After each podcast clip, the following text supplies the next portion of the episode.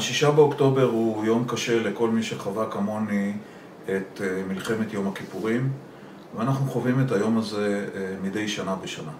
השנה, 48 שנים אחרי המלחמה, פרסם ארכיון המדינה למעלה מאלף מסמכים שנוגעים למלחמת יום הכיפורים בין היתר בעקבות עתירה של המרכז למלחמת יום הכיפורים שדרש לחשוף את המסמכים שלא נחשפו עד היום.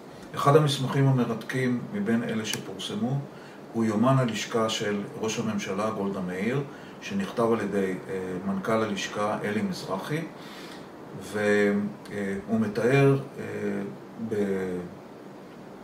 בפרקי זמן של דקות ושעות את ההתרחשויות בלשכה בין הישיבות שבהן השתתפה גולדה מאיר בוועדת השרים לביטחון, בממשלה ובכנסת. היומן הוא מסמך מרתק והוא חושף את ההתנהלות של מה שכונה אצלנו בחברה המטבח של גולדה. המטבח של גולדה לווה בלא מעט ציניות, שלא לומר לעג, על ידי החברה הישראלית בעיקר כאשר דיברו על המטבח והצמידו לו תמונה של גולדה בסינור עומדת ליד הכיור או התנור במטבח ועוסקת בבישול. אבל האמת היא שמי שקורא את היומנים הללו מבין שהמטבח של גולדה היה למעשה קבינט מלחמה שניהל את מלחמת יום הכיפורים שההחלטות שהתקבלו בו היו החלטות הגורליות לטוב ולרע במהלכה של המלחמה הזאת והתגלו לנו גם כמה תופעות וחידושים מעניינים שלא היו ידועים קודם, מבחינת כאן התחילו, כאן התחילו הדברים וזה הופך את העיון ביומנים האלה לדבר מעניין ומרתק. לא נעסוק פה בחלקה של גולדה מאיר ושל ממשלתה באירועים שהביאו לפרוץ המלחמה בחמישה, עד החמישה והשישה באוקטובר 1973 עם הטענות שהושמעו כלפיה על ידי רבים כאילו הקשיחות וחוסר הגמישות הם שהובילו בסופו של דבר למלחמה, נושא שמחייב דיון נפרד. לטעמי העיון ביומנים מתחיל בשישה לאוקטובר בשעה שלוש וארבעים לפנות בוקר כאשר מזכיר, המזכיר הצבאי של ראש הממשלה ישראל ליאור מעיר את ראש הממשלה ומבשר לה, או מודיע לה על המברק של צבי זמיר מלונדון ועל הידיעה של המלאך שהיום תפרוץ מלחמה. בתשע התכנסו אצל גולדה מאיר אנשי המטבח בפעם הראשונה ומכאן התחיל להתנהל המטבח הזה עד, למעשה עד להתפטרותה של גולדה מאיר מתפקידה. אולי כמה מילים מקדימות, המטבח של גולדה היה מוסד שהיה מתכנס במוצאי שבת, בכל מוצאי שבת. החברים הקבועים בו, פרט לגולדה מאיר, היו סגנה יגאל אלון, שר הביטחון משה דיין והשר ישראל גלילי ומעת לעת היו מצטרפים אליהם מנכ"לים של משרדי הממשלה, המזכירים הצבאיים ולפי העניין אנשי הצבא, הרמטכ"ל, ראש אמ"ן, מפקד חיל האוויר ואחרים.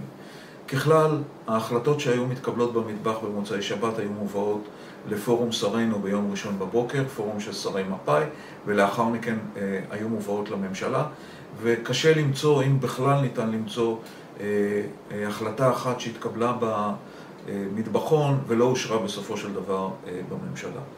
בשישה לאוקטובר בשעה תשע בבוקר הונחה בפני גולדה מאיר השאלה הראשונה והמחלוקת הראשונה שבין דיין לדדו דדו דרש גיוס מלוא המערך הצבאי, דיין טען שאפשר להסתפק בשתי אוגדות גולדה הכריעה לטובתו של, לטובת דעתו של דיין, של דדו ומכאן ואילך התחיל תהליך של קבלת החלטות לכל אורך הדרך. באותו בוקר התקבלה החלטה שלא לפתוח במהלך מקדים, קרי תקיפה אווירית מקדימה לימים בקבינט במטבחון הזה הושמעו המילים שקיבלנו הוראה מהאמריקאים לא להתחיל בדיעבד צריך לבחון היטב את ההחלטה הזאת, האם ההחלטה שלא להיות ראשונים במערכה הצבאית הייתה החלטה נכונה או לא, וכפי שכבר אמרתי מספר פעמים, ההיסטוריה איננה מכירה את הביטוי מה היה קורה אילו, אילו הייתה מתקבלת החלטה אחרת. העובדות הן כפי שהן היו. מה שעוד אנחנו למדים מהיומן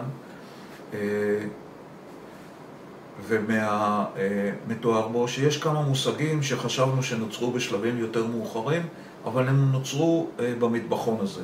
כך למשל המונח קונספציה, שחשבנו שהוא נוצר בוועדת אגרנט, והוא פרי עדותו של אלי זעירה. מסתבר שכבר בישיבות המטבחון דיברו על כך שצריך לחקור לא את הקונספציה הכללית, אלא למשל את הקונספציה של קו בר לב. אמר משה דיין למשל, את הקונספציה של קו בר לב, אני לא מבין מה קרה שם, או אני לא יודע מה קרה שם, והתגובה של גולדה הייתה צריך לקרוא, לחקור, ללמוד ולא לשפוט.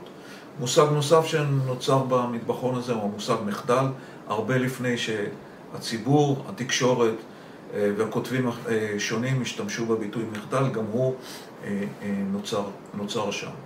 מי מאיתנו שהיה בלונדון וביקר בחדרי המלחמה של צ'רצ'יל, ראה איך התנהל הקבינט של, שניהל את מלחמת העולם השנייה. מי שקראו את היומנים של אלי מזרחי, רואה כיצד התקבלו החלטות קריטיות שהובאו בסופו של יום לממשלה והתקבלו פה אחד. ההחלטה שלא לא להכות מכה מקדימה, ההחלטה בדבר הצליחה והחלטות נוספות ודומות שבמידה רבה הביאו להכרעה במלחמה הזאת כפי שהיא הוכרעה.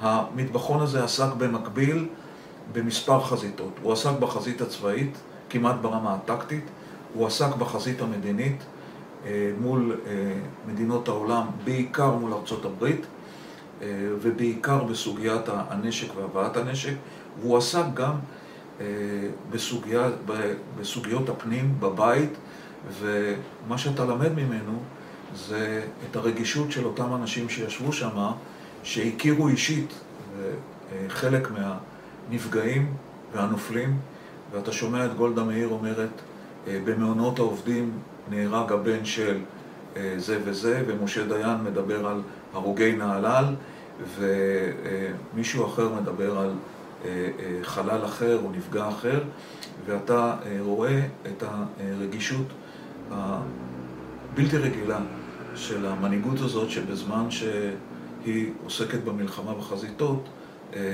עוסקת גם במה שקורה בבית פנימה